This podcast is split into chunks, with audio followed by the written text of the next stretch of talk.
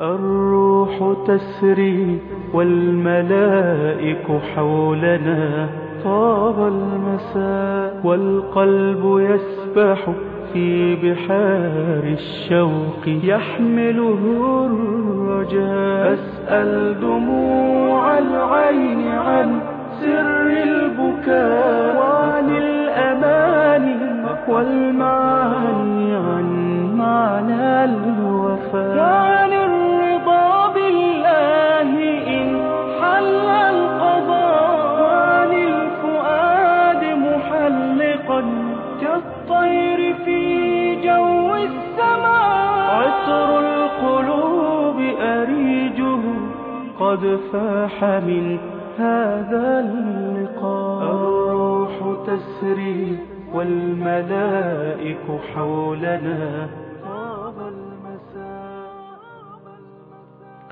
أعزائي المشاهدين، السلام عليكم ورحمة الله وبركاته. أفخر كثيرا أن ألتقي بكم عبر هذه القناة المتميزة، قناة الناس الفضائية، التي وضعت في عالم الإعلام السنة الحسنة، فكان كل من أتى بعدها من القنوات الدينية تبع لها في الأثر، وهي شريكة له في الأجر. ويزداد فخري هذا ويتعاظم أن يكون هذا اللقاء مع صاحب الفضيلة الشيخ العلامة المحدث أبي إسحاق الحويني، الذي دائما ما تتضاءل أمامه الكلمات وتتوارى خلف هامته الجمل والمفردات، فأختصر الكلام وأقول دائما السلام عليكم ورحمة الله وبركاته، وأهلا ومرحبا بك شيخ الحبيب. السلام ورحمة الله وبركاته. احنا دلوقتي في دنيا التغيير، فالهامات والكلمات والكلام ده يتغير، هذا كله يتغير، وهذا عهدنا بعد الثورات. الله يكرمك. فحضرتك مكانتك عظيمة في القلوب، ولله الحمد والمنة في كل الأحوال قبل وبعد التغيير. الحمد لله. شيخنا الحبيب، أهلا بك في قناتك قناة الناس، وعودا حميدا وإشراقة مباركة بحول الله وقوته. الحمد لله. شيخنا الحبيب، يقول بعض الناس دائما أو أحيانا الصمت حكمة، ويقول الآخر إذا كان الكلام من فضة فالسكوت من ذهب، ولا ينسب لساكت قول. كل هذه العبارات ربما تتزاحم الآن وتذكرنا بموقف صمت فضيلتك في كل هذه الأحداث التي مرت بالبلاد، على الرغم ما هو معروف عنكم أنكم دائما تدافعون عن الحق وتأمرون بالمعروف وتنهون عن المنكر، حتى وإن كانت المسائل ليست عظيمة أو كبيرة. فبالرغم من كبر الأحداث التي مرت في الشهر المنصرم والذي قبله، حضرتك التزمت الصمت. فمتى يكون الصمت حكمة ومتى لا يكون؟ الحمد لله رب العالمين، والصلاة والسلام على نبينا سيد المرسلين وعلى آله وأصحابه أجمعين. أحيانا يكون الصمت أبلغ من الكلام. وأذكر أن الشافعي رحمه الله كان في مناظرة مع إسحاق بن راهويه، وكان إسحاق لا يعطي الشافعي حقه، كان يظن أنه من أقرانه، فكان أحيانا يظهر منه الاستخفاف بالشافعي، حتى جرت بينهما مناظرة، فأخطأ إسحاق توجيه السؤال فيها فسكت الشافعي، فعلق تاج الدين السبكي على هذا فقال: صمت الشافعي أبلغ من الكلام، فكأنما ألقم إسحاق حجرا. لأحيانا الصمت يكون أبلغ من الكلام. لكن فيما يتعلق بي موقفي، وأنا يمكن وضحته توضيحا سريعا في محاضرتي في العزيز بالله، هو أن الحدث كان كبيرا وكان هائلا ولم يكن معتادا. والعلم الذي درسته علم الحديث الخاص بالنقل، نقل الكلام والنظر فيه والتروي والكلام ده، يؤثر على منظومة حياتي وتلقية للكلام العادي. يعني أنا مصبوغ بالعلم الذي أحببته ويعني أوقفت حياتي لأجله يعني. نعم. فأي إنسان ينقل لي كلاما أو يعني حدثا أنا أتروى فيه وأقلبه وأروزه أزنه ثم بعد ذلك أنطق. الذي حدث في البداية كان شيئا عاديا، مظاهرات عادية والكلام دهوت، وكان المنتظر أو المتوقع على كل المستويات وعند كل الأفهام والأذهان أنها تنتهي كسابقتها، وما توقع أحد أن المسألة ممكن تمشي بهذا، حتى أن يعني جيوش الصحفيين اللي كانوا بيكتبوا في الصحف المدنية كانوا يقولون مصر ليست كتونس، ويرددون هذه العبارة على أساس أن النظام فيها قوي جدا والدولة يعني الأمن فيها قوي وشديد، بوليسي حاكم البلد تماما وكده. جرت الأحداث بسرعة هائلة، هذه السرعة الهائلة من الصعب جدا أن تقرأ المشهد قراءة صحيحة. يعني أنا شبهت الذي حدث بشبورة، ضباب كثيف جدا، ورجل بيمشي بسيارته في هذا الضباب الكثيف. كيف يمشي؟ لو مشي على سرعة 120 130 150 ده حاجة من اثنين، إما أن يكون بصيرا بالطريق مدرب على أن يمشي في هذا الجو، سائق الأجرة اللي احنا عارفينهم دول وماشيين وحافظين الطريق وعارفين السكك وعارفين المحاور والمداور والكلام ده، فإما أن يكون بصيرا جدا وإما أن يكون أحمق. ليه؟ لأن إذا لم يكن خبيرا بالطريق شيء طبيعي أن يصطدم بشيء أمامه، والطريق يكون واخد لفة كده ومنازل في الترع. فأنا الحقيقة يعني لم يكن عندي تصور عن الأحداث كما ينبغي مع بعد بلدي عن موقع الحدث، وكانت ظروف صحية آنذاك يعني تمنع حتى من أن أنا يعني أتابع. فكنت أقرأ الجرائد بصورة يومية، ومتصور إن المسألة ماشية بصورة لحد ما تفاقمت المسائل يوم 28 يناير في يوم الجمعة، وحصل هذا الانفلات الأمني والغياب الأمني، وخطفت الدولة كلها، وصارت المسألة كده. فازداد يعني قلقي الشديد. ماذا بعد ذلك؟ يعني يمكن قبل يوم 28 كانت القراءة إلى حد ما مع أنها ضبابية، لكن كنا ممكن نستشف أنها ستكون كسابقتها.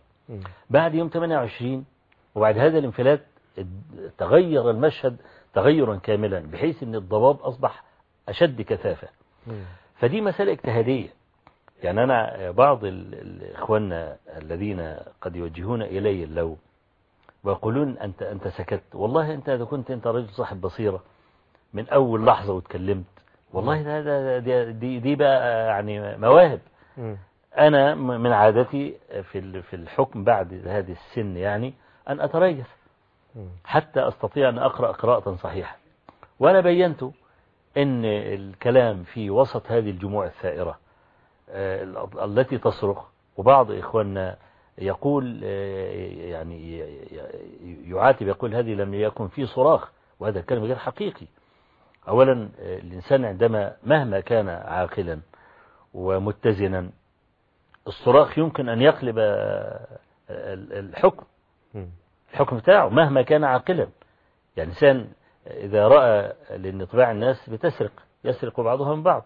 يعني أنا عندما أرى رجل يبكي ممكن أبكي لبكائي، صحيح. ده كان صراخ، وكان من الظلم والعدوان والمطالبة وبعدين في الأول خالص الذين خرجوا لا كانوا بيطلبوا لا بالتغيير ولا بالدستور ولا بالكلام ده. كانت المسألة كانت بداية، لكن دخلت بعد كده التيارات السياسية كلها، وكل اللي كان بيكتب في الجرائد على مدى سنوات طويلة يطالب بحاجة معينة بدأ يظهرها لحد ما نضجت الفكرة كلها. فهو أنا سكوتي الحقيقة يعني لم يكن إهمالا للمسألة، لكن أنا كنت أريد إذا تكلمت، لأن أعلم أن هناك من ينتظر كلمتي، فإما أن أكون متكلما بحق وببصيرة، وإما أن أسكت. والحقيقة المنتظرين لكلمة فضيلتك كانوا كتير جدا، وكان وما زال يقال للسلفيين وللشيوخ كفانا سلبية ودعونا نبدأ العمل. كيف كنت ترى يعني حضرتك مثل هذه العبارات توجه لدعاة يعني المنهج السلفي وبتكرار كفانة سلبية ولا بد من المشاركة؟ والله أنا الحقيقة يعني مش فاهم ما وجه السلبية التي وقع فيها السلفيون. أولا أنا سمعت هذه العبارة من بعض الناس، نعم، لما بدأوا يقول لك عايزين نشارك في حزب سياسي وبتاع والكلام ده، يقول كفانا سلبية. أين السلبية التي وقعنا فيها؟ نحن نقول بفضل الله سبحانه وتعالى ابتداء، ثم أن الله عز وجل وفقنا كمجموعة كبيرة، أحدثنا زلزالا حقيقيا ليس في مصر ولكن في بلاد المسلمين من خلال شاشات فضائيات. في بلاد فتحت بأكملها بالفضائيات زي تونس مثلا، نعم، أو في ليبيا أو يمكن مصر، يعني عشان فيها يعني برضو حد كبير فيها تجمع من المشايخ كبير، لكن اللي حصل إن حصل زلزال أنا لا أحد ينكره على الإطلاق. الهجمة التي كانت قبل الثورة دي، وهجمونا وكانوا يعدونا للسلفيين فخا، وأنا كنت أعرف هذا، وكنت عارف إن الدولة أو النظام آنذاك كان يعد فخا للسلفيين، وكنت أنا معتقد وكنت معتقد بيني وبين نفسي من قراءة الأحداث أننا سنكون كلنا من جملة المعتقلين، وإن في تلفيق قضايا ملفقة ستنالنا بعد هجمة مجلة روز اليوسف المتخصصة في يعني كره كل ما هو إسلامي، حتى لو كان شيئا ظاهرا، حتى لو لم يكن من لب الإسلام، حتى لو كان شيئا من المظاهر، كانوا يكرهون كل هذا.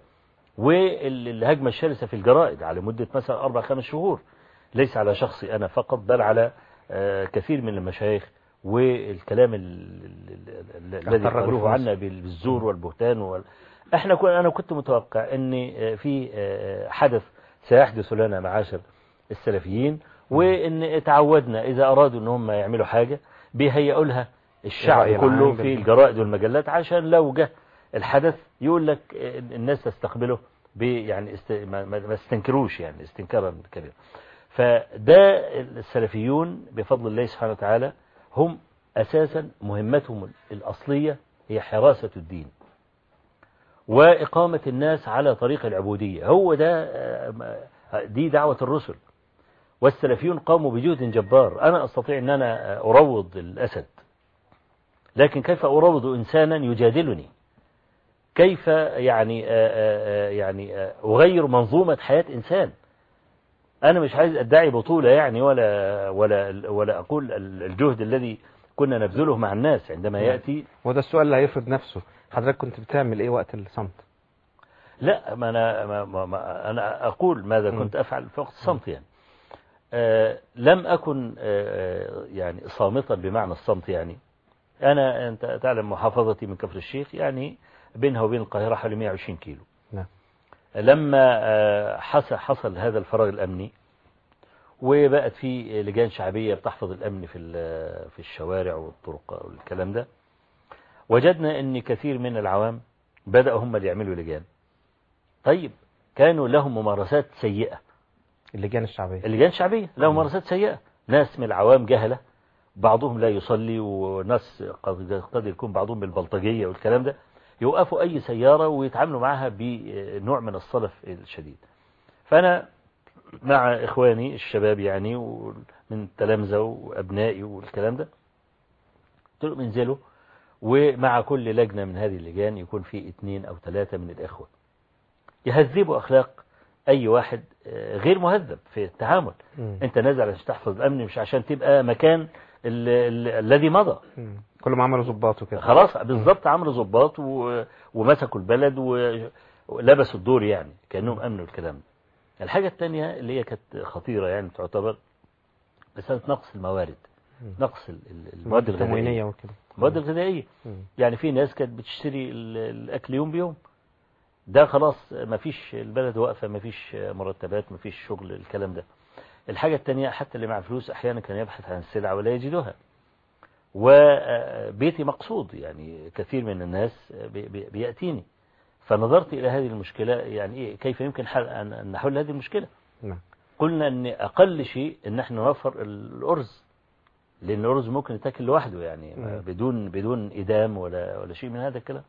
جينا نبحث عن الارز وجدنا الارز ارتفع الى الضعف، يعني الطين بقى ب 3000 جنيه وكان قبل كده اقل بكتير، وفي نفس الوقت المضارب نفسها ما فيش حد بيبيع، فلا بد من الاتصالات. عملنا اتصالات، غبنا فتره يعني طويله وتحسبنا، لان مش عارفين البلد رايحه على فين ولا هذه المظاهرات متى ستنتهي، وفي نوع من العصيان المدني. فماذا نفعل؟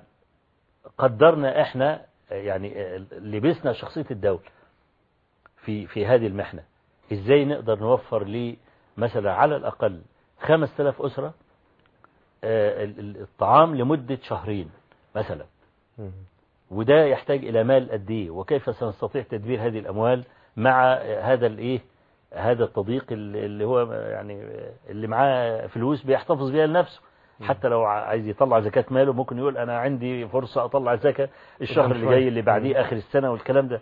فكانت الحقيقة مشكلة لحد، ولكن الحمد لله يعني استطعنا أن يعني في ظرف 15 يوم يمكن أقل، يمكن في حدود 12 يوم استطعنا أن نوفر لي يعني 5000 أسرة ما يكفيها لمدة 15 يوم أو 20 يوم. وكنت شايل هم إزاي أقدر أدبر يعني ال 15 يوم اللي بعديها أو الشهر اللي بعديها أو الكلام ده. فإحنا ما كناش يعني قاعدين، كان دورنا خدمي. ليه؟ أنا عاجز إن أنا أفعل شيء، المشهد أمامي ضبابي، أنا معذور يعني، أرجو إن ما فيش حد يفتات ويتكلم يقول سكت. أنت إذا كنت أنت من أول لحظة تكلمت وربنا سبحانه وتعالى بصرك والكلام ده، فلا يشترط أن يكون الناس جميعا على نفس هذه البداهة ولا نفس هذه النظرة ولا البصيرة يعني. لا يعني هو تقريبا شدة حب الناس لحضرتك، وخاصة الرفقاء من أهل العلم والدعوة كانوا يتوقعون من حضرتك هذه المشاركة سريعا، لما تتميز حضرتك به بالبداهة وسعة الأفق لا والله يا أخي، أنا أعتقد أن الحدث ده يخلي أعظم الناس بصيرة يتوقف. ليه؟ لأنه حدث ليس له نظير، ليس له مثيل، وهو ده اللي مخليه يعني الخطر فيه أكبر. يعني كان قبل هذا أي مشهد من المشاهد كنا نستطيع أن نقرأه. ليه؟ لأن في مثال ثابت أستطيع أن أقيس عليه. ما هو النهاردة أنا عندما أتوقع وأقول مثلا أنه سيحدث كذا ويأتي كما كنت أتوقع، هو أنا إيه اللي خلاني أصيب الرمية؟ أن له نظائر قبل ذلك، وهذه النظائر تقريبا لا تتخلف ثابتة. لكن عندما يأتي شيء لا نظير له وانت بتتوجه سريبة وتقول إلى أي شيء يمكن أن لا سيما البلد غابت، مصر اتخطفت وأصبح الحكم لأصحاب الصوت العالي، وأصحاب الصوت العالي مش هم الحكماء بطبيعة الحال. يعني أنا عايز أقول زي مثلا في الغرب، هذه النهضة الرهيبة الموجودة في الغرب من الذي صنعها؟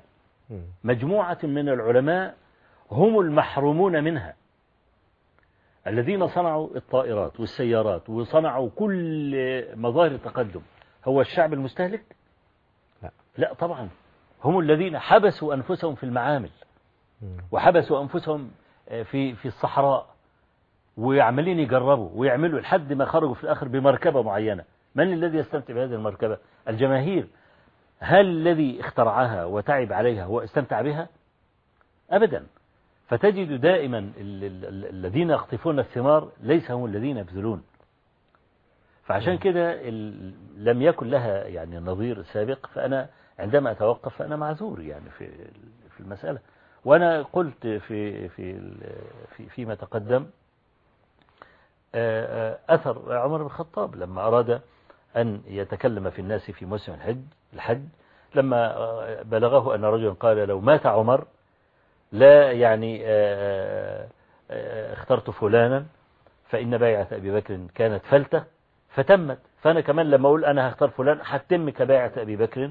فغضب عمر رضي الله عنه وأراد أن يخطب في الناس في موسم الحج، حتى أوصاه أو نهاه عبد الرحمن بن عوف وقال له إن الموسم يجمع رعاع الناس وغوغاءهم وهم الذين يغلبون على قربك، فأمهل حتى تأتي المدينة دار الهجرة والسنة وفيها أهل الفقه وأشراف الناس، فتقول ما تقول متمكنا فيعو مقالتك فيضعونها في مواضعها. فعمر قال يعني لأقومن بذلك في أول مقامي في المدينة. فلما رجع وسكت المؤذنون تكلم وقال أيها الناس قد قدر لي أن أقول مقالة لعلها بين يدي أجلي، فمن وعاها فليحدث بها حيث انتهت به راحلته، وإلا فلا أحل لأحد أن يكذب علي. فعندما أقول أنا هذا الكلام أقوله متمكنا في مسجد في أمام طلبة علم أمام الكلام، غير لما أطلع في الميدان وأصرخ في وسط الناس. ده كانت هيصة، احنا شفنا على المواقع الانترنت وشفنا الكلام ده، وأشياء أنا خجلان منها يعني صدرت من بعض من يعني كنت أظنه يعني أكثر يعني حكمة من هذا يعني. نعم. طب حضرتك في المحاضرة التي كانت في مسجد العز بالله يعني نصحت كل من يسمع إلزموا علماءكم، وحضرتك طبعا شايف الآن العديد من الدعاة والعلماء يتفاوتون في الرأي، فكيف توصف الآن للمستمع الذي يتابع فضيلتك هذا العنوان إلزموا علماءكم؟ أتقصد أن يلزموا رأي حضرتك فقط أم تقصد وصف معين لعالم نريد أن نسمع هذا الوصف؟ لا، هو طبعا العالم إجمالا من ثبتت عدالته واشتهر في الناس ديانته. دي العدالة بالمعنى العام زي ما نص عليها ابن عبد البر وغيره في مقدمة التمهيد. فأي إنسان وصفه أقرانه أو شيوخه مش العوام، لأن العامي لا يستطيع أن يحكم. إذا كان وصل لدرجة أن يحكم يقول هذا عالم وهذا عالم يبقى هذا ارتقى إلى فوق. لكن إذا شهد أهل العلم أقران مثلا أو مشايخ إن فلان الفلاني هذا رجل عالم ودين وخير، وبيظهر من أخلاقه ومن تصرفاته مدى ثباته على الحق، وأن يقول كلمة الحق ولو كانت مرة، وإنه عاقل وكلامه منضبط بالضوابط العلمية، إذا اشتهر في الناس أمانته وصارت عدالته، فهذا هو الإيه الذي نستطيع إجمالا أن نقول هو عالم. خلاص، لا سيما إحنا ليس في زمننا الآن جهة حاكمة مزكية تقول هذا عالم وهذا غير عالم، اختلط الحابل بالنابل يعني. قديما زي مالك مثلا رحمة الله عليه يقول ما استطبت الفتية حتى شهد لي 70 من أهل المدينة أنني أهل لها. وكان العلماء هم الذين يقولون لتلاميذهم آن لك أن تفتي، وما كان يجرؤ أحد أطلاقا أن يفتي مع وجود هذا الزخم الكبير من العلماء. لكن احنا المسألة يعني لم تعد كالقديم يعني. فالنهاردة احنا بنقول لأي إنسان عامي لا شك أن أمامك بعد هذا التوصيف العام الذي ذكرته أمامك منظومة، عندك العالم رقم 1 ورقم 2 ورقم 3 ورقم 4، أنت برتبهم. الذي تثق في دينه وأمانته فلان ثم فلان ثم فلان ثم فلان. فهذا لا يتجاوز هؤلاء الذين جعلهم حجة بينه وبين ربي سبحانه وتعالى. فأنا عندما أقول إلزموا علماءكم خلاص، العامي مجتهد في كل شيء إلا في اختيار من يقلده فإنه مجتهد. بس حضرتك صعبتها كده ليه؟ لأن أكثر الناس يعتبرون الشيخ أبو إسحاق الحويني رقم 1 ثم 2 ثم 3 ثم 4. لا الكلام ده لا معلش أنا معلش أنت بتقول أكثر الناس، ربما أكثر الناس أنت تعرفهم، لكن هذا ليس بالضرورة يعني. فهي المسألة متروكة لتقييم الشخص نفسه. ممكن أنا أكون رقم 10 عند ناس، ممكن أكون مش موجود أصلا في القائمة عند ناس يعتبرون من المتشددين أو المتزمتين أو الكلام دهوت، أو بيكرهني أو ما يحبنيش أو يقول لك مصعب علي حياتي أو مكدر علي عيشتي أو الكلام ده، فأنا مش موجود في الليستة معاه. لا أنا أقصد أقول أكثر الناس في جمهور الذي خاطبته حضرتك في الجمعة الماضية أو الأسبوع الماضي وقلت لهم الزموا علماءكم، فأكثر هؤلاء الحضور هو حضرتك عندهم رقم 1، فبالتالي لا مش بالضرورة. ما هو كل الجمهور ده بيتجمع لكل المشايخ يعني. طيب تأذنني نبدأ نتلقى اتصالات هاتفية من مشاهدينا الكرام. عبر يعني حوالي 5 دقائق من الآن احنا نتلقى اتصالاتكم لنكمل هذا الحوار مع صاحب الفضيلة الشيخ أبي إسحاق الحويني. أرحب بأخي محمد على الهاتف. السلام عليكم أستاذ محمد. وعليكم السلام ورحمة الله وبركاته. أهلا ومرحبا. أرحب بفضيلة شيخنا الشيخ المفضل الشيخ أبو إسحاق الحويني الله يحفظه، وأرحب أيضا بالأستاذ الباشمهندس حسام عبد الوهاب الله يسلمك. وأنا كنت أول أمس لقيت الأستاذ يحيى الجمل في برنامج مصر النهاردة على الفضائية المصرية مع خير رمضان برضه. نعم مع خير رمضان برضه. مع خير رمضان برضه. انا مش عارف خير رمضان ماله ومال المسائل الدينية يعني. نعم. المهم للأسف الشديد بكل بساطة اتكلم عن الذات الإلهية بتنقص شديد جدا جدا. نعم. وكأنه بيتكلم يعني عن شيء عادي خالص، وكرر الجملة للأسف الشديد مرتين بشكل فيه نوع من السخرية. قال بالنص كده ربنا لو دخل الانتخابات واخد 70% يحمد ربنا والعياذ بالله يعني. وطبعا كرر الكلمة تاني قال ربنا يحمد ربنا. فطبعا انا طبعا قعدت والله اضرب كف بكف. ده نائب رئيس الوزراء، والمفترض ان يعني احنا في بلد يعني بلد الاسلام هو الدين الرسمي للدولة، يعني اين تعظيم المولى سبحانه وتعالى حتى في الكلام. تاني حاجة ان يعني هل مفيش مثل في الدنيا قدامه يعني يضربه الا هذا المثل؟ طب ما في عشرات الامثلة كان ممكن يضربها. فطبعا دي يعني ده اسمه الفقيه الدستوري، بيسموه الفقيه الدستوري نائب رئيس الوزراء. طبعا هو عارف ان يعني السخرية من الذات الالهية مجرم شرعا وقانونا، ولا حول ولا قوة الا بالله. طبعا دي الحاجة الاولى. الحاجة الثانية يعني برضو مشكلة ثانية، ان وصف السلفيين بأنهم أصحاب عقول ضلمة، أو هو قال ظلمة باللفظ كده، قال دول أصحاب عقول ظلمة. وأنا مش عارف إن دول أمثالهم مين اللي ينتخبهم.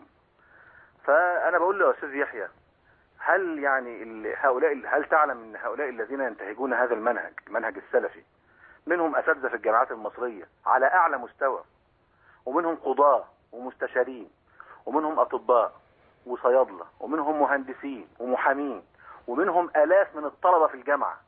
الطلبة دول اللي هم المفترض هم الرصيد الحر لمصر غدا في المستقبل. تشتم كل دول وتقول لهم ان عقولكم ظلمة، بغير عوام الناس، عوام الناس اللي منتهجين النهج السلفي، اللي بيحبوا مشايخنا ومن اولهم الشيخ ابو اسحاق وغيره من المشايخ. فانا مش عارف هل معقول ان نائب رئيس الوزراء، وده منصب كبير في الدولة، سهل جدا ان يرمي كل دول بان عقولهم ظلمة؟ والله انا ساعه لما سمعته بيقول الكلام ده افتكرت، انا اسف يعني، افتكرت صفوه الشريف واحمد عز وبتوع الحزب الوطني والامن الدوله، كان وده واحد مثقف، المفترض انه انسان مثقف، المفترض انه بيتكلم كلام بهدوء، انه بيتكلم كلام عقلاني على الاقل يعني. يعني انا مش هرد عليه بطريقته، لان طبعا احنا اتعلمنا ان احنا لما نرد على مخالف بنفند كلامه، بنقول انه غلط ليه، هو أخطأ في المسألة ديت لواحد واثنين وثلاثة واربعة. فأنا بطالب يعني عن طريق قناة الناس وعن طريق هذا البرنامج الطيب، وطالب المهندس عصام شرف اللي هو رئيس الوزراء الجديد في مصر، إنه إقالة هذا الرجل، لأن هذا الرجل لن يحترم الكلام عن الذات الإلهية، وفي نفس الوقت يعني عرض بآلاف إن لم يكن بملايين من الذين ينتهجون بالمنهج السلفي. فنقول يعني لكل المحامين الشرفاء عبر هذه القناة الفاضلة يعني ان هم يرفعوا عليه قضايا، لان بصراحة انا يعني العهد البائد انتهى، العهد الباهد راح، ما عادش في حد المفترض يكون له وصاية على الشعب. استاذ محمد، الحقيقة انا ما شفتش الحلقة اللي حضرتك اشرت اليها، لكن سمعت عنها. هل المذيع خير رمضان رد عليه قال له بلاش كده، ما يصحش ننتقد على شاشة التلفزيون المصري؟ قالوا في بعضهم مستنيرين يعني، كأن يعني اغلبهم مخهم ظلم على عقولهم يعني، ظلم على رأيه، وفي بعضهم مستنيرين. طيب انا طبعا دخل الكلام في بعضه يعني. فانا بقول يعني ان هذا الرجل صراحة يعني ليس رجل المرحلة، لا يصلح لذلك. فانا يعني كما قلت عن طريق البرنامج بتاعكم ان هو اقل حاجه والله ان هو يستقيل قبل ان يقال. نعم، احنا نسمع تعليق فضيله الشيخ الان، ولكن اشكرك على المداخله واتلقى اتصالا اخر. استاذ ايهاب اتفضل. السلام عليكم. السلام ورحمه الله وبركاته. بحيي فضيله الشيخ ابو اسحاق الحويني الله يحفظه، تحيه تقدير واحترام، ونسال الله انه يطيل عمره ويحسن عمله في الدعوه. جزاك الله خير. بحيي المهندس اسلام وجزاكم الله اهلا بك. والله احنا في صدرنا اولا هموم كثيره، ولنا يعني مطالب كثيره، ويكفي أننا كنا أكثر كسلفيين، كنا أكثر المتضررين من النظام السابق. نعم. ولكن علينا ما علينا أن الصورة للسلفيين في مصر للأسف الشديد، وكان سبب فيها بشكل كبير جدا الإعلام المصري الذي كان يساعد النظام في كل شيء. هذه الصورة عند العامة أن السلفيين منهم كثير إرهابيين ومتطرفين ويقيمون بمقاييس ليست حقيقية، بل هي نتاج الإشاعات التي كان يبثها النظام السابق. نعم. ويكفي أن احنا كنا فعلا في وجه المدفع. أنا يعني والله عانينا من أمن الدولة كثيرا، وكان هناك عدم احترام بالمرة لهيئتنا، ونحن بفضل الله يعني لنا هيئة دين. نعم. نحن يعني ملتزمين ومتدينين، ويدخل واحد منا إلى مقرات أمن الدولة ونسبب أفظع السباب و حسبنا الله. هذه الصورة التي شكلها الإعلام ويساعد في تشكيلها مرارا وتكرارا حتى هذه الأيام. نعم. سؤال حضرتك أستاذ إيهاب. اتفضل. سؤال حضرتك. أنا سؤالي، أنا مش سؤال، أنا طلب، أنا بطلب طلب من الشيخ أبي إسحاق الحويني ومن جميع مشايخنا الفضلاء إن هم يوضحوا السلفية الحقة، أي يوضحوا منهج أهل السنة والجماعة أو شكلنا باختصار. يعني مش عايزين نلمع الصورة الباهتة التي صورها لنا النظام السابق. نعم. ده شيء. النهارده منسوب لينا بيتكلم عبود الزمر وطارق الزمر مع احترامنا ليهم ولما لقوه عنه، ونحن لا نقيدهم في هذه، لا يعني نوافق على ما فعلوه على الإطلاق، ولكن نريد توضيح للعامة ما علاقتنا بيهم. صحيح. من فضيلة الشيخ أبي إسحاق الحويني. طيب كويس. ما علاقتنا بيهم يعني مثالي سؤالي واضح. تمام، شكرا. وتلقى اتصالا آخر من الكويت أخونا سعود. السلام عليكم أستاذ سعود. السلام عليكم ورحمة الله وبركاته. عليكم السلام ورحمة الله وبركاته. أهلا وسهلا. والله فرحنا فرح يعني كبير في وجود الشيخ أبو إسحاق الحويني الله يحفظه. احنا نصلي ونسلم على رسول الله عليه الصلاة والسلام. أنا بس عندي سؤال للشيخ أبو إسحاق الحويني. تفضل. ونحتاج إجابته في الوقت الحالي. نعم. نبي الفرق بس بين الثورات اللي حاصلة في دول الخليج، وهي مش ثورات طبعا، هي أطراف خارجية بدأت تعمل لعبة خطرة في منطقة الخليج، والشيخ أبو إسحاق ما يخفى الأمر أن الروافض ودولة الصفوية الإيرانية نعم بدأت تشيع الفوضى في البحرين. فبنبي نسمع رأي الشيخ. تمام، بارك الله فيه. طيب شكرا لك أستاذ سعود. أشكر لكم مشاهدينا. أنا هكتفي بهذا القطر الآن من الأسئلة وأعود للحوار مع فضيلة الشيخ الحويني، ثم نتلقى بعد حوالي نصف ساعة أخرى مجموعة أخرى من الاتصالات الهاتفية من مشاهدينا الكرام. بالتالي شيخنا نبدأ بالترتيب. ما ذكره أخونا المتصل أستاذ محمد حول تصريحات يحيى الجمل نائب رئيس الوزراء عن يعني للأسف، يعني أنا آسف اللفظ، ونقل الكفر ليس بالكافر. ربنا لو نزل انتخابات يحمد ربنا لو حصل على 70%، ثم ما أعقبه بسب وقذف لمنتهجي منهج السلفية بشكل عام بقوله أصحاب عقول ظلمة إلى آخر ما قال. تعليق فضيلتك. والله أنا يعني الاتهام الثاني يهون إذا قرن بالاتهام الأول أو بالكلمة الأولى، لأن طبعا يعني ربنا يحمد ربنا لو خد 70%، ده معناها أن في إلهين. الإله اللي ياخد 70% يحمد الإله اللي خلقه. طبعا هذا كفر مجرد يعني. وأرجو أن يعني يعي المستمع أن هناك فرقا بين أن نقول أن العبارة كفر وأن نقول أن قائلها كافر. يعني أنا لا أكفره ليه؟ لأنه جاهل.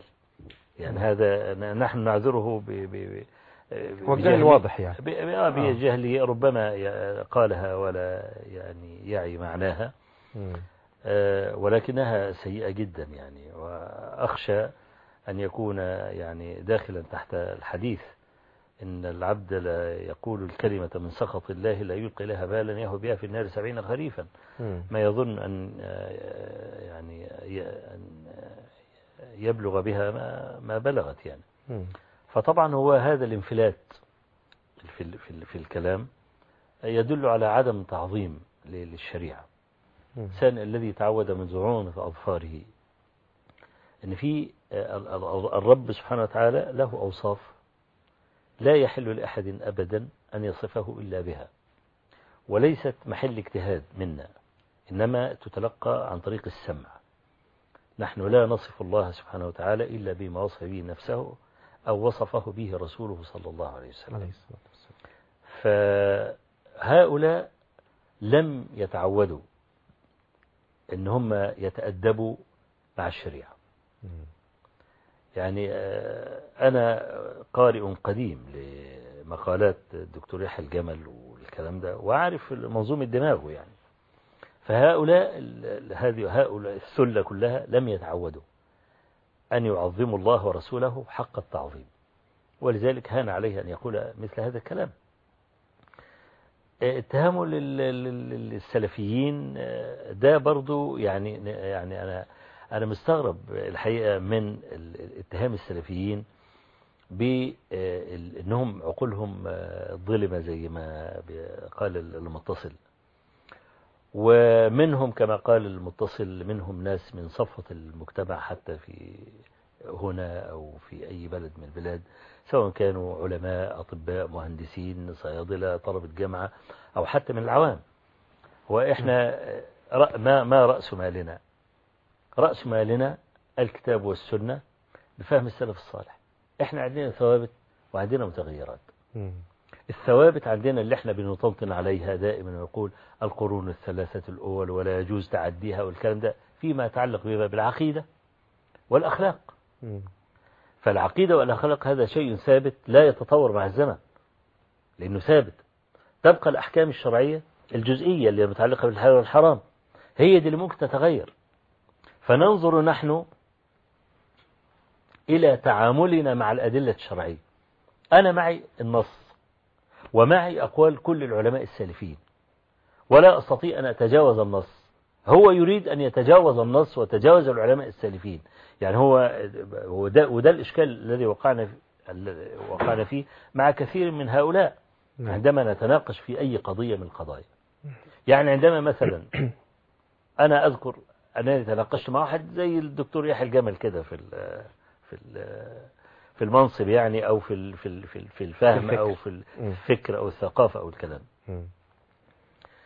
لما يقول أنتم في مسألة حد الرجم، يقول أنتم تتعاملون مع الإنسان الزاني المحصن تعامل أسوأ من تعاملكم مع البهيمة. ليه؟ ويقول هذا لا يقبله عقل، لأن النبي عليه الصلاة والسلام يقول إن الله كتب الإحسان على كل شيء، فإذا قتل أحدكم فليحسن القتلة، وإذا ذبح أحدكم فليحسن الذبحة، وليحد أحدكم شفرته وليرح ذبيحته. يعني أنا لما أجي أذبح البهيمة ما أجيبش سكينة تلمة كده وأقعد أذبحه لأني بعذبه. يقول طيب استحضر هذه الصورة أو استبقي هذه الصورة واستحضر صورة اللي انت بترجمه. الإنسان إذا كان متزوجا سواء كان رجل أو امرأة فزنى وحصل قامت عليه البينة، ودي صعبة جدا جدا أن تقوم البينة، لكن افترضنا أن قامت البينة على إنسان أو امرأة، رجل كان أو امرأة، أنه زنى، ما بيحفر له في الأرض حفرة ويدفن فيها إلى يعني سرته ويقذف رأسه بالحجارة حتى يموت. فيقول طيب يعني طب ما تذبحوه يعني أليس هو أولى من الحيوان؟ ده مسلم يعني، هو لم يقتل ردة إنما قتل حدا، خلاص. وده أنت في الحديث بيقول لك يعني اذبح الحيوان بشفرة حادة عشان تريحه، فتقوم يبقى الحيوان في هذه الحالة أفضل من المسلم. هو نظر إلى هذه النظرة السطحية ولم يرى الحكمة من المسألة. أولا مثلا الرجم ده متواتر، ده من أحاديثه سواء كان من جهة الأحاديث أو من جهة الفعل، هذا متواتر لا يحل إطلاقا إنكاره، ومجمع عليه بين أهل السنة أن الزاني المحصن يرجم. الحاجة الثانية، الحيوان ده إنما يذبح ليؤكل، ما المصلحة في تعذيبه؟ يعني أنا بجيب سكينة تلمة كده وأقعد أذبح فيه وأعذبه، ما هي المصلحة في تعذيبه؟ لا مصلحة، لا مصلحة في تعذيبه، والإسلام دين الرفق، فيقول لك خلاص اذبحوا وريحوا. لكن هذا المجرم الذي زنى يعني بيعمل خلط الأنساب وبيرتكب من الفواحش ما تهتز له السماوات والكلام ده، ده عقوبته بتبقى مغلظة. إذا كان العقوبة المخففة قال الله عز وجل وليشهد عذابهما طائفة من المؤمنين، مع أن الأصل الستر على أصحاب المعاصي وأن الإنسان ما يكشفوش، لا في هذه بالذات فيما يتعلق بالجلد اللي هي العقوبة الأخف. يعني قال الله عز وجل وليشهد عذابهما طائفة من المؤمنين ولا تأخذكم بهما رأفة في دين الله كمان، فأمر بفضيحتهما وإن مجموعة منهم يجي ينظروا يتفرجوا، مع أن الأصل الستر في المسألة دي. فهؤلاء عندما يتكلمون لا ينظرون إلى علل الشريعة ولا ينظرون إلى ما قاله أهل العلم، بل يتجاوزون أهل العلم في ذلك على اعتقاد أن دول ناس متخلفين أو الكلام ده كان يصلح قديما ولا يصلح حديثا. فدي منظومة فكرية موجودة عند هذا الجيل، هذا الجيل اللي هو شرب بقى الثورات والقصص، مش هنجيب بقى قصة بقى ايه، مش هنجيب قصة مصطفى لطفي اسمه رفاعي الطهطاوي وبعدين طه حسين والجماعة دول اللي سيرته معروفة بالكامل في الجامعات ومعروف المنظومة الفكرية اللي عندهم. فده امتداد لهذا الفكر. نعم، هو الحقيقة يعني يحيى الجمل ومن معه دائما يطنطنون على مسألة احترام الآخر واستيعاب الآخر ودخوله معنا في الحوار وكده، لكن حينما يطبقون على أصحاب منهج أهل السنة والجماعة لا يقومون بهذا. نعم. تعليق حضرتك. والله يا أخي الذي يكله بمكيالين ده يبقى أقل ما يوصف أنه ليس بمنصف. وهم دي عادة أهل الأهواء، أهل الأهواء هذه عادتهم، يعني يرى ما له ولا يرى ما عليه. نعم. طيب شيخنا الحبيب، عندنا كمان سؤالين في الاتصالات، لكن تسمح لي نخرج لفاصل قصير ثم نعود لنتابع الرد على هذه الأسئلة ثم محاور لقائنا مع حضرتك. مشاهدينا، فاصل قصير ثم نعود إليكم فانتظرونا.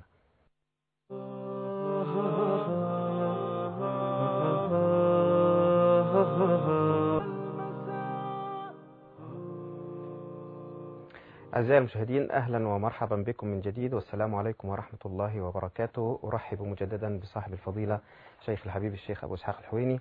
شيخنا الحبيب، كنا نتكلم قبل الفاصل عن مسألة ما صدر من يحيى الجمل نائب رئيس الوزراء وتعليق أخونا المتصل حول شكواه إلى عصام شرف رئيس الوزراء ومطالبته بالتدخل. الحقيقة وصلنا أن هناك الأستاذ الفاضل ممدوح اسماعيل مقرر لجنة الحريات بنقابة المحاميين وعضو مجلس النقابة تقدم اليوم صباحا بشكوى عاجلة إلى المجلس الأعلى للقوات المسلحة يطالب فيها بإقالة الدكتور يحيى الجمل من منصبه كنائب لرئيس الوزراء.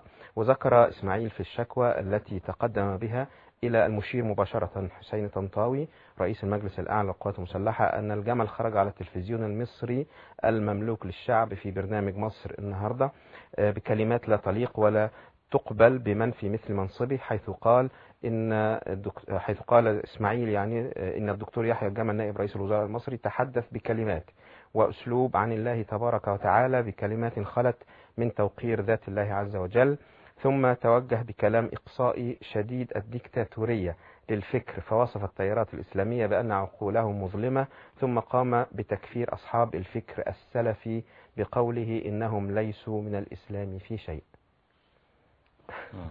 هذه إضافة. يعني الحمد لله أن في تحرك عاجل، وربما يتوافق مع كلام فضيلتك ونداءنا أيضا إلى المجلس الأعلى للقوات المسلحة وكذلك إلى معالي رئيس الوزراء باتخاذ موقف حاسم وحازم تجاه هذه العبارات وهذه التصريحات. والله نرجو يعني حتى يعني يلزم كل إنسان يعني حده، بالذات فيما يتعلق بالكلام عن الله ورسوله، يعني هذا خط أحمر. صحيح. طيب، برضو من الاتصالات كان أخونا الأستاذ إيهاب شرح يعني طلب من حضرتك أن تقوم ومشكورا متفضلا بشرح منهج أهل السنة والجماعة بصورة توضح للناس من هم على الطريق الصحيح، يعني مش كل واحد يقول أنا سلفي يعتبر هو صحيح سلفي. والله أنا شايف أن دي يعني حبالها طويلة، يعني عشان نذكر الأصول العلمية لدعوة السلفية هذا يحتاج إلى يعني وقت، ربما يعني أخصص له إن شاء الله يعني محاضرة كاملة في برنامجي هنا في فضفضة، يعني نعم إن شاء الله أفعل يعني. موفق إن شاء الله. طيب، أخونا سعود من الكويت كان يعني طلب من فضيلتك التعليق على العبث الآن الذي يحدث في دول الخليج، ويقصد تحديدا بداية دولة البحرين، وأن هناك أصابع روافضية تعبث في المنطقة الخليجية. تعليق حضرتك على هذا الحدث. معروف طبعا، معروف يعني الروافض هؤلاء يعني ما دخلوا قرية إلا أفسدوها وجعلوا أعزة أهلها أذلة، وكذلك فعلوا. فهم يعني مبدأهم أن لا يدخلوا أي مكان من الأماكن إلا لابد أن يفجره، ولذلك ما هؤلاء الروافض يعظمون الحسين رضي الله عنه ولا يعظمون الحسن تعظيم الحسين. ليه؟ لأن حتى الحسن رضي الله عنه عندهم لا يكاد يذكر، ولا ذريته يحتفون بها مثل الاحتفاء بذرية الحسين رضي الله عنه. ليه؟ لأن الحسن رضي الله عنه كما وصفه النبي صلى الله عليه وسلم وقال إن ابن هذا سيد، ولعل الله أن يصلح بي بين طائفتين عظيمتين المسلمين، وتنازل لي معاوية، وكان وسمي عام الجماعة. هم طبعا في حلوقهم غصة لا يستطيعون أن يقولوا ما في قلوبهم تجاه الحسن. ليه؟ لأنه السبط الأكبر. نعم. واخد بالك؟ لو تركوا وما يريدون ربما سبوه وربما كفروه، لكن لأن الحسين رضي الله عنه خرج وقاتل ورفض نصيحة عبد الله بن عمر بن الخطاب وغيره من الصحابة. لما خرج عبد الله بن عمر ولحقه في الطريق وهو يريد أن يقاتل، فقال إني سمعت جدك رسول الله صلى الله عليه وسلم يقول إن آل بيت اختار لنا الله الآخرة على الدنيا، فأنت لست من أبناء الدنيا. فرفض الحسين رضي الله عنه ذلك، فيعني عانقه عبد الله بن عمر وقال أستودعك الله من قتيل. وقتل الحسين رضي الله عنه كما هو معروف في سيرته، وذلك لا يوجد عند هؤلاء إلا الحسين ثائرا، فكل ما يدخل عايزين يدخلوا مكان لابد أن يفجروه. هو ده جزء أو صفة أساسية رئيسة عند هؤلاء. البحرين ليس كما يتصور يعني كثير من الناس إن الأكثرية شيعة. أنا سألت يعني وعندي تعداد، يعني كتاب فيه التعداد والكلام ده، إن النسبة نسبة أهل السنة أكبر من نسبة الشيعة في البحرين. يعني تقريبا اللي أنا أذكره إن 52% لأهل السنة و48% للشيعة. فدي هذه الجزء من الفوضى اللي هي المقصودة. يعني زي ما دولة الروافض أخذت جزر الإمارات والكلام دوت، عايز تدخل البحرين كمان بالمرة، ويبتدي هذا المد يبدأ شيئا فشيئا لحد ما تبتلع العالم السني. فهذه فوضى، يعني نسأل الله سبحانه وتعالى أن يخلي بلاد شر البحرين. طبعا من أهل السنة من جهة، وكلمتك لأهل البحرين الشيعة أصلا. أنا على الأقل احفظوا بلادكم، وإن كنت أنا أعلم أن مرجعيتهم ليست البحرين، ليست لبلادهم، مرجعيتهم في إيران باختصار يعني. طيب، وأهل السنة المفروض ماذا يصنعون؟ والله أهل السنة أنا يعني ليس كل ما يعلم يقال. أنا كنت أذهب إلى البحرين يعني كثيرا، وتناقشت معهم حتى في مع يعني ناس على مستوى عالي في الإدارة وفي الدولة والكلام دهوت عن هذه المسألة، مسألة تعداد السكان. حتى أوصيتهم مرة لما نظرت إلى مساكن الشيعة تلاقي مساكن الشيعة عبارة عن عمارات زي علبة كبريت كده. وأنا شفت واحد عنده 18 ولد من امرأة واحدة، وبيحاولوا يكثروا نسلهم بصورة غير مش طبيعية يعني. في حين ان تجد الرجل السني واخد له مثلا 2000 متر باني فيلا وقصر وعنده ولد او عنده ولدين. طب يا جماعة الخير، يعني مع انقلاب الأوضاع فيما بعد سيقال لكم لا يحل للأقلية أنها تحكم الأكثرية، فأنتوا كده بتنقرضوا.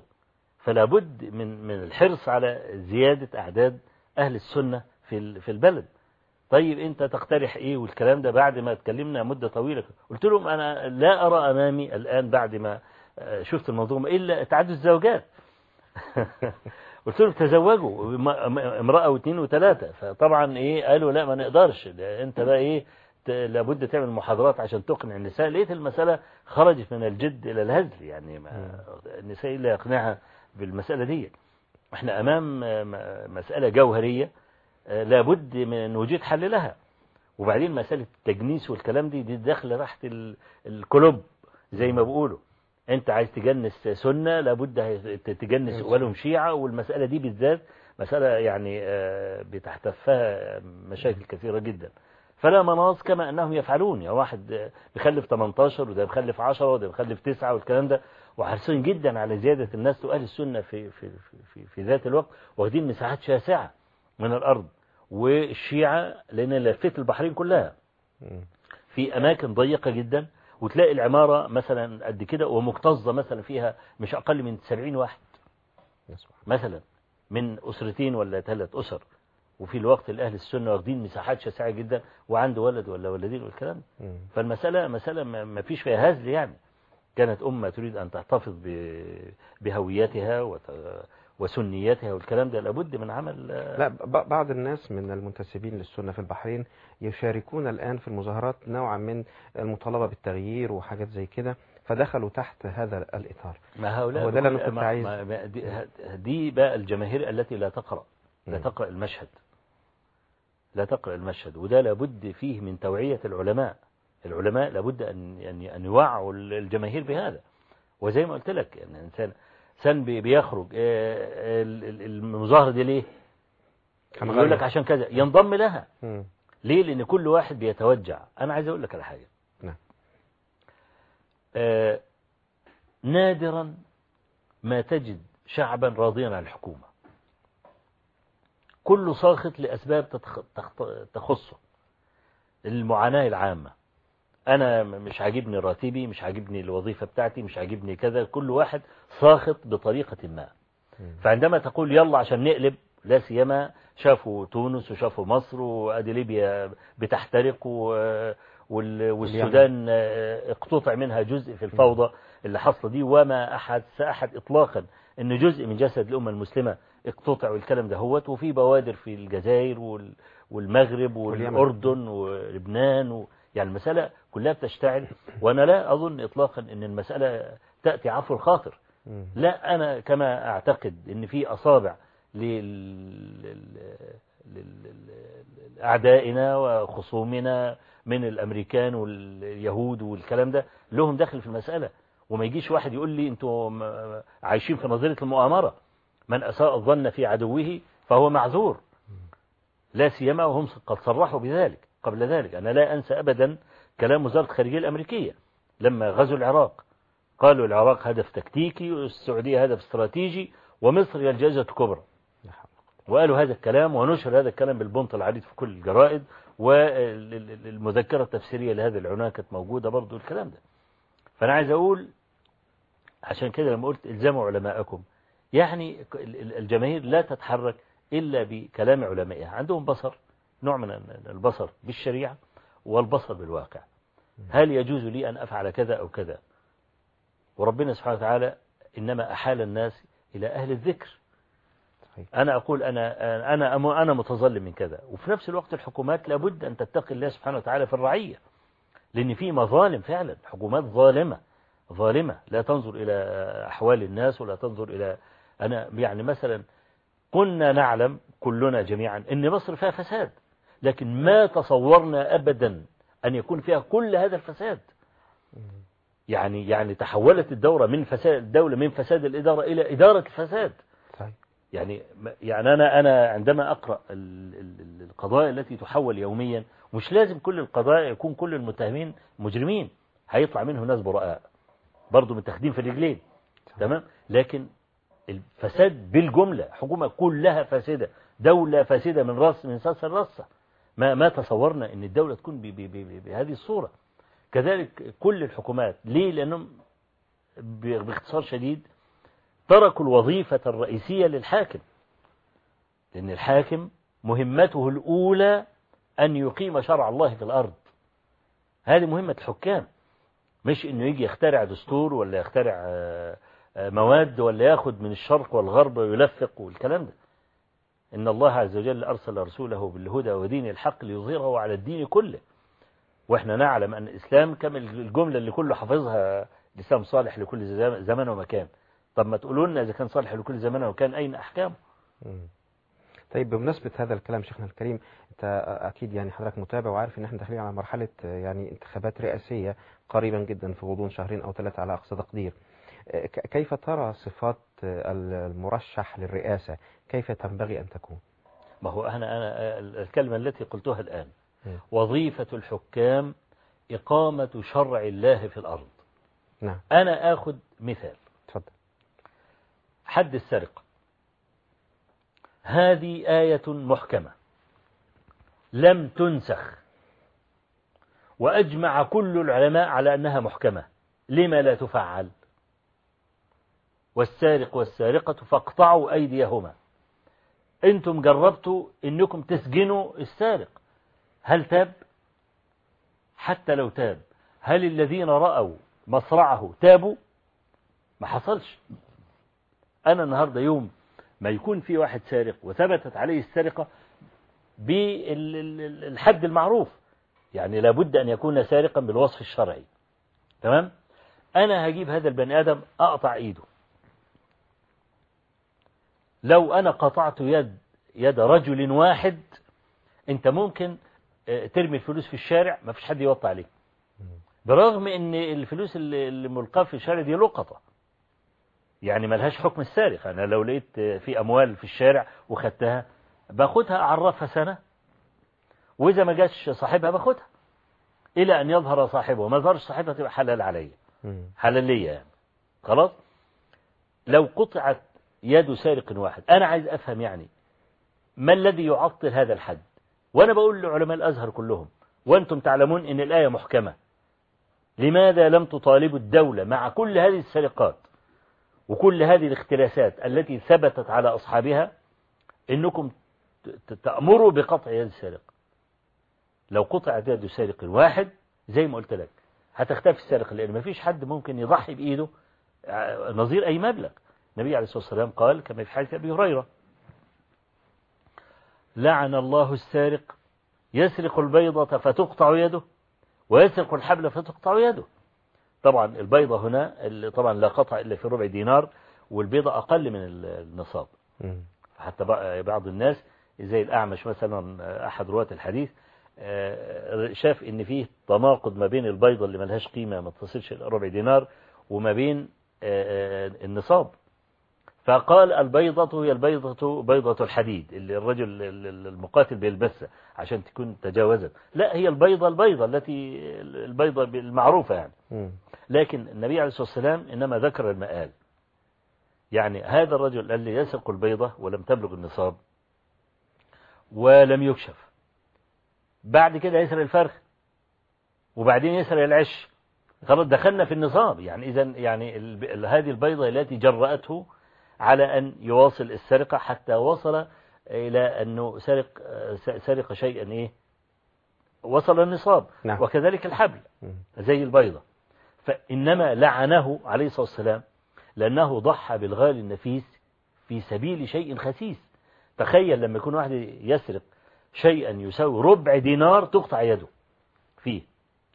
فلو نحن فعلنا حد السرقة، أنا قلت لك كل الاختلاسات في البلد هتروح، والأراضي ما كانش هتتاخد، ما فيش حاجة تتاخد، لأن أنا زي بيقول لأنه لو سرق المرة الأولى بتقطع يده اليمنى، وبعدين لو سرق تاني تقطع رجله اليسرى القدم يعني، لو سرق مرة الثالثة تقطع الكف اليسرى، لو سرق مرة رابعة تقطع القدم اليمنى. خلاص يبقى بلا أطراف. مين اللي ممكن يضحي لو المسألة زي كده؟ فالحاكم مهمته الأولى مش يجي علشان يحكم بدستور يحطه أو دستور ياخده من الشرق أو الغرب، إنما يجب عليه أن يكون حارسا لشرع الله سبحانه وتعالى، ودي وظيفة الحكام. طيب النهاردة ناس كثيرون مترشحين للرئاسة، تمام؟ أنا يعني الكلام على صفات الحاكم الكلام فيها كثير، لكن أنا ممكن أخذ يعني أخذ مثالا بعمر بن الخطاب مثلا، اللي احنا دائما وصلت للهرم كده، اللي احنا دائما يعني نذكر عمر على أساس بالعدل والشدة في الحق والإنصاف والكلام. النهاردة لما في الحديث في الصحيحين حديث جابر بن سمرة، نعم، وأنا هذا درس فليأخذه كل من يريد أن يتصدى لأن يكون حاكما، لأن اللي بيتصدى للحكم بيورط نفسه توريطة هو مش قدها. النبي عليه الصلاة والسلام قال إنكم ستحرصون على الإمارة وإنها خزي وندامة يوم القيامة. أنا بقول اللي مدعي عليه برئيس جمهورية أو يتولى منصبا كبيرا، ليه؟ لأنه سيسأل شاء أم أبى، ونص الحديث أهو، الحديث النبي صلى الله عليه وسلم إنكم ستحرصون على الإمارة وأنها خزي وندامة يوم القيامة. والنبي عليه الصلاة والسلام يقول ما من أمير يؤمر على 10،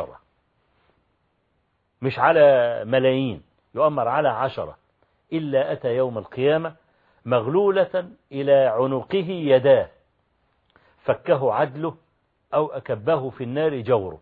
يعني الأصل يجي متكتف وبعدين يحاسب. إذا كان رجل عادلا يتفك، إذا كان جائرا يرمى في النار بأغلاله. مين اللي يرضى لنفسه أن يعمل هذه المسألة؟ ورئاسة الجمهورية دي مسألة صعبة جدا. يعني احنا جربنا في المعتكف في رمضان، مسجد بتاعنا مثلا بيعتكف فيه فوق 1000 لمدة 9 أيام. علشان تقدر توفر بتاخد من المعتكفين أو في ناس متبرعين أو الكلام ده، كنا بنصرف فوق 120,000 جنيه. ده في مسجد قد كده و1000 معتكف. أنا لما أكون أنا بحكم دولة مترامية الأطراف، محتاج أن أنا أعمل مستشفيات وأعمل طرق وأعمل كباري وأعمل مش عارف إيه وأوفر سلع وأعمل كلام ده، مسؤولية ضخمة جدا. فأنا عايز أي واحد عمال يتسابق على الرئاسة يقول إن أنا أمين وأنا فاضل وأنا ممتاز وأنا الكلام ده، هو هؤلاء الشرع بيقول لا يجوز أن يقبل من واحد منهم. النبي عليه الصلاة والسلام قال كما في الصحيحين إن لا نولي أحد على عملنا هذا أحدا طلبه. إنما إذا الناس زكت إنسانا هو ده اللي ممكن. لكن أنا لما أجي أشهد لنفسي، طب أنا خصم وحكم في نفس الوقت، عندما أنا أقول أنا خير من يمثلكم، نعم، مين اللي اداله الخيرية دي مثلا حتى إن هو يستعلي بقدميه على رقاب العباد وصار إنه أفضل من كل هؤلاء الموجودين؟ نعم. وتزكية النفس معروف يعني، ولا تزكوا أنفسكم. فأنا عايز أقول أنا لو أخذت عمر بن الخطاب كشريحة مثلا في الحسم وأقارنه بما حدث في بلادنا وما يحدث في بلاد المسلمين الآن، عشرات التقارير على فساد مسؤولين ثبت فسادهم فعلا، ومع ذلك تطوى هذه التقارير ويستمر المسؤول الفاسد في مكانه، حتى وقر في أنفسنا أنه كلما كان أفسد كلما كان جديرا بالمنصب. طب عمر بن الخطاب عمل إيه بقى في مقابل هذه الصورة القاتمة؟ ماذا فعل عمر؟ نعم. ابن الخطاب رضي الله عنه ولا سعد بن أبي وقاص على الكوفة، وسعد بن أبي وقاص هو الذي بنى الكوفة وسماها من التكوف أي التجمع، تكوف الديار أي تجمعها، سماها الكوفة عشان كده. واختطها في زمان عمر وولاه عليها. ده لو في زماننا دلوقتي كان عامل له تمثال، لو في زماننا الآن على حسب التكريم اللي بتاعهم الكلام ده كانوا عملوا له تمثال على أساس أنه هو الذي أنشأ المدينة. نعم. وصلت عمر بن الخطاب شكوى من سعد، إن سعدا لا يسير بالسرية ولا يقسم بالسوية ولا يعدل في القضية. سطره وصل عمر الخطاب. سعد بن أبي وقاص ده كان ربع الإسلام في يوم الأيام، أسلم قبل عمر وأول من أراق دما في سبيل الله سبحانه وتعالى، وكان خال النبي عليه الصلاة والسلام وأحد العشر المبشرين بالجنة كمان. لما توصل شكوى زي دي لعمر ابن الخطاب ما يقولش أنا واثق في سعد وسعد أفضل من هؤلاء جميعا والقصة دي. أرسل وفدا ليحقق في هذه المسألة عشان واحد فقط، وأقول فقط أهو بفقط واحد يعني ملوش تاني. من الكوفة أرسل شكوى إلى عمر إن سعدا بالتهم الثلاثة دي، فأرسل وفدا يسأل عن سعد. كانوا يدخلون المساجد فيسألون أهل كل حي، فكلهم مجمعون على نظافة يد سعد وعلى إنه هو ليس كذلك وإنه من أفضل الناس والكلام ده. وكمان في تهمة صلعاء محطوطة في التقرير، وأنه لا يحسن يصلي، يعني كمان يعني اللي بعد الشكوى بيقول إنه ما بيعرفش يصلي. فعمر بن الخطاب لأنه مسؤول ويعلم أنه يقف بين يدي الله غدا، فكلمة لا ما يعرفش يصلي دي ما فوتهاش. فأرسل إلى سعد قال له لقد شكاك أهل الكوفة في كل شيء حتى قالوا إنك لا تحسن تصلي فأرني كيف تصلي. يعني شوف مسؤولية الحاكم وصل إلى درجة أن يقول له أرني كيف تصلي، ويقول هذا لسعد الذي كان ربع الإسلام في يوم من الأيام والمزكى وولوه النياشين كلها اللي أنا قلتها دي. فقال يا أمير المؤمنين أما إني أركد في الأوليين وأحذف في الأخريين. الصلاة الرباعية أركد يعني بطول فيها شوية، وأحذفه بأثر في الركعتين الثانيين الثالثة والرابعة. نعم. فقال ذلك الظن بك يا أبا إسحاق، ذلك الظن بك أنك بتعرف تصلي. وبعدين بعت الوفد عشان يسأل، فما دخلوا مسجدا من مساجد الكوفة إلا أثنوا على سعد خيرا، حتى وصلوا إلى حي من الأحياء فأثنى أهل المسجد كلهم على سعد خيرا إلا اللي بعت التقرير، وكان رجلا يكنى أبا سعدة.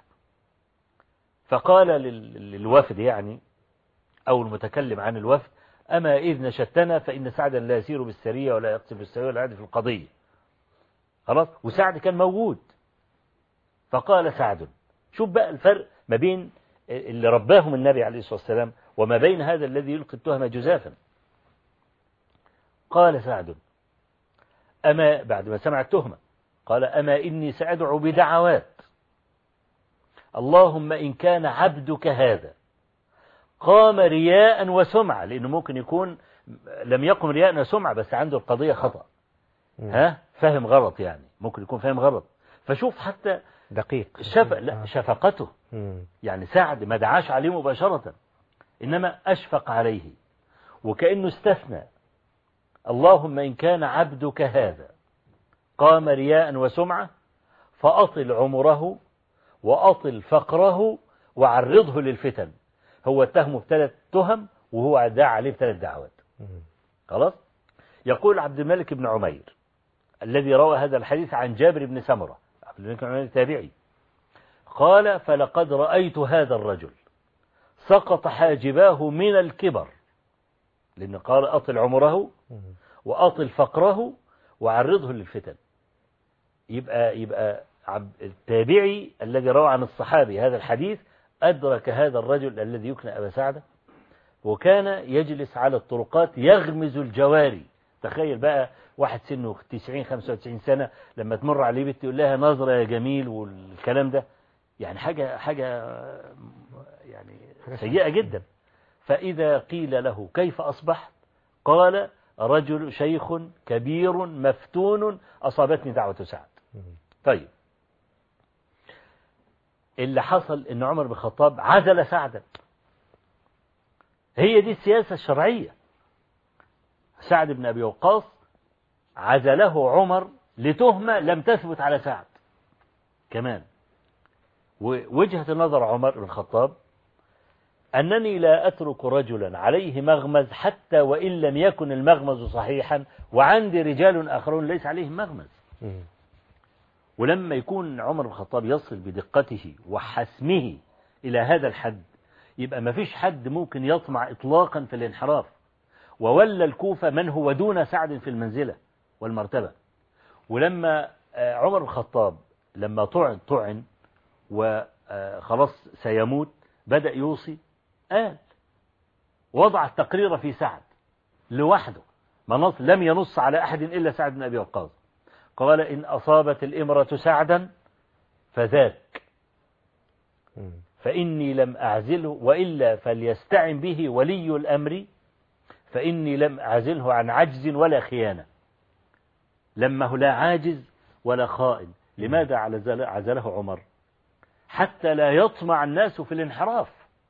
هذا كان ابنه وهو بيوصي، عمر الخطاب بيوصي وهو بيموت يعني الجماعة أهل الشورى، قال وليحضركم عبد الله بن عمر وليس له في الأمر شيء، يعني ما يورثنيش، ما ياخدش الحكم من بعدي، كالتسلية له، أبوه مطعون وأبوه ميت، فلما يبقى في وسط هؤلاء يقوم يعني إيه نفسه تستريح قليلا.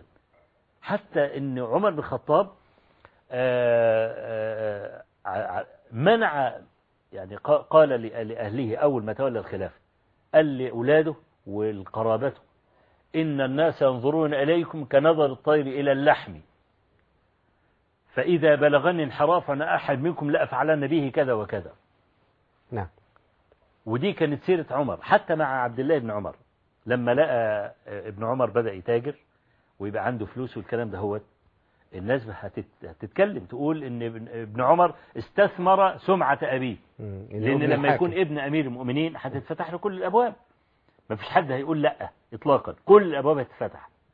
فجاب ابنه عبد الله بن عمر في ليلة من الليالي وقال يا عبد الله، قال لبيك يا أمير المؤمنين، قال أرأيت إن عرض أبوك على النار أكنت تفتديه ب40,000؟ قال إي والله. فقال له أخرج هذا فإني مخاصم. طيب ده اللي انت عايز تطلعه من عبد الله بن عمر، ده كسبه بالتجارة، وعبد الله بن عمر معروف ورعه وتقواه والكلام ده، وإن لو في درهم حرام في 100 درهم حلال بيقوم يضحي بالكل. فيقوم يقول له لو أبوك هيدخل النار وقيل لك يا بني ادفع 40,000 وحنطلع أبوك من النار، تدفعهم ولا لا؟ قال له ادفعهم. قال له اطلع 40,000 دول. ليه؟ حتى لا يظن أحد أن ابن عبد الله بن عمر استثمر وظيفة أبيه وخليفة وأمير المؤمنين. فالنهاردة الحاكم كما قلت ينبغي أن يعني يقيم شرع الله عز وجل في الأرض. هيبقى بقى الطرف الآخر وهو اللي رايح ينتخب. أيوة، وده هيكون آخر سؤال بقى دلوقتي عشان الوقت انتهى للأسف. يوم السبت التعديلات الدستورية، الناس تروح تقول نعم ولا لا؟ والله هو أنا في ذات نفسي لما شفت المواد وشفت تعديلها أنا الحقيقة متوقف في المسألة دي في خصوصي نفسي، يعني أنا لن أذهب أبدا ولن أقول لا، لأن هذا كله لا يرضيني. لكن أنا لما شفت التعديلات أصل المادة والتعديل وجدت أنهم يعني خففوا من سوءها، يعني التعديلات الحاصلة دي أخف في السوء، هي سيئة لكنها أقل سوءا من ما مضى، وليس يعني في أيدينا أن نفعل أي شيء. فإحنا دلوقتي أمام مضرة أعظم ومضرة أخف بقليل. فأنا الحقيقة يعني لا أجرم ولا أؤثم من يذهب ويقول نعم في المسألة دي، وإن كنت أنا في خاصة نفسي متوقف ولن يعني لن أقول نعم. ونحن نقول نعم حبا لحضرتك وجزاك الله كل خير، وأشكرك شكرا جزيلا عميقا على هذه الحلقة الممتعة، وإن كان طبعا في مجموعة من الأسئلة الكثيرة لم تطرح لعلها تطرح في لقاء قادم بإذن الله. باسم جميع مشاهدي قناة الناس والقنوات التي انضمت إلينا نشكرك شيخنا الحبيب شكرا جزيلا، كما أتوجه بخالص الشكر والتقدير والتحية والترحاب لأخي الكريم الأستاذ علي سعد رئيس مجلس إدارة قناة الناس وجميع العاملين في هذه القناة المباركة والتي أتمنى لها المزيد من التوفيق والسداد، وأشكركم جميعا مشاهدينا، والشكر لمخرجنا الأستاذ أحمد عبد الله.